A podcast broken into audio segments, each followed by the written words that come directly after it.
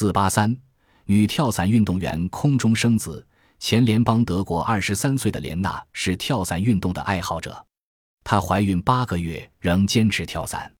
这天，当她离开飞机，正从近四千米的高空降落之际，突然感到分娩前的阵痛。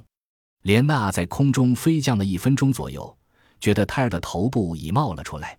这地后，她立刻大叫，在附近落地的一位跳伞员赶去，才知她在空中已产下一名男婴。且母子均安然无恙，空中产子可说是世界开天辟地从来的第一例。